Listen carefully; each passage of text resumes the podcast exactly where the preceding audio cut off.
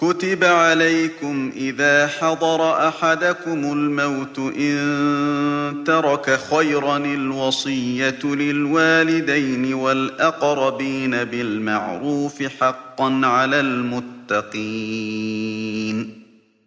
فمن بدله بعدما سمعه فإنما إثمه على الذين يبدلونه. إن الله سميع عليم.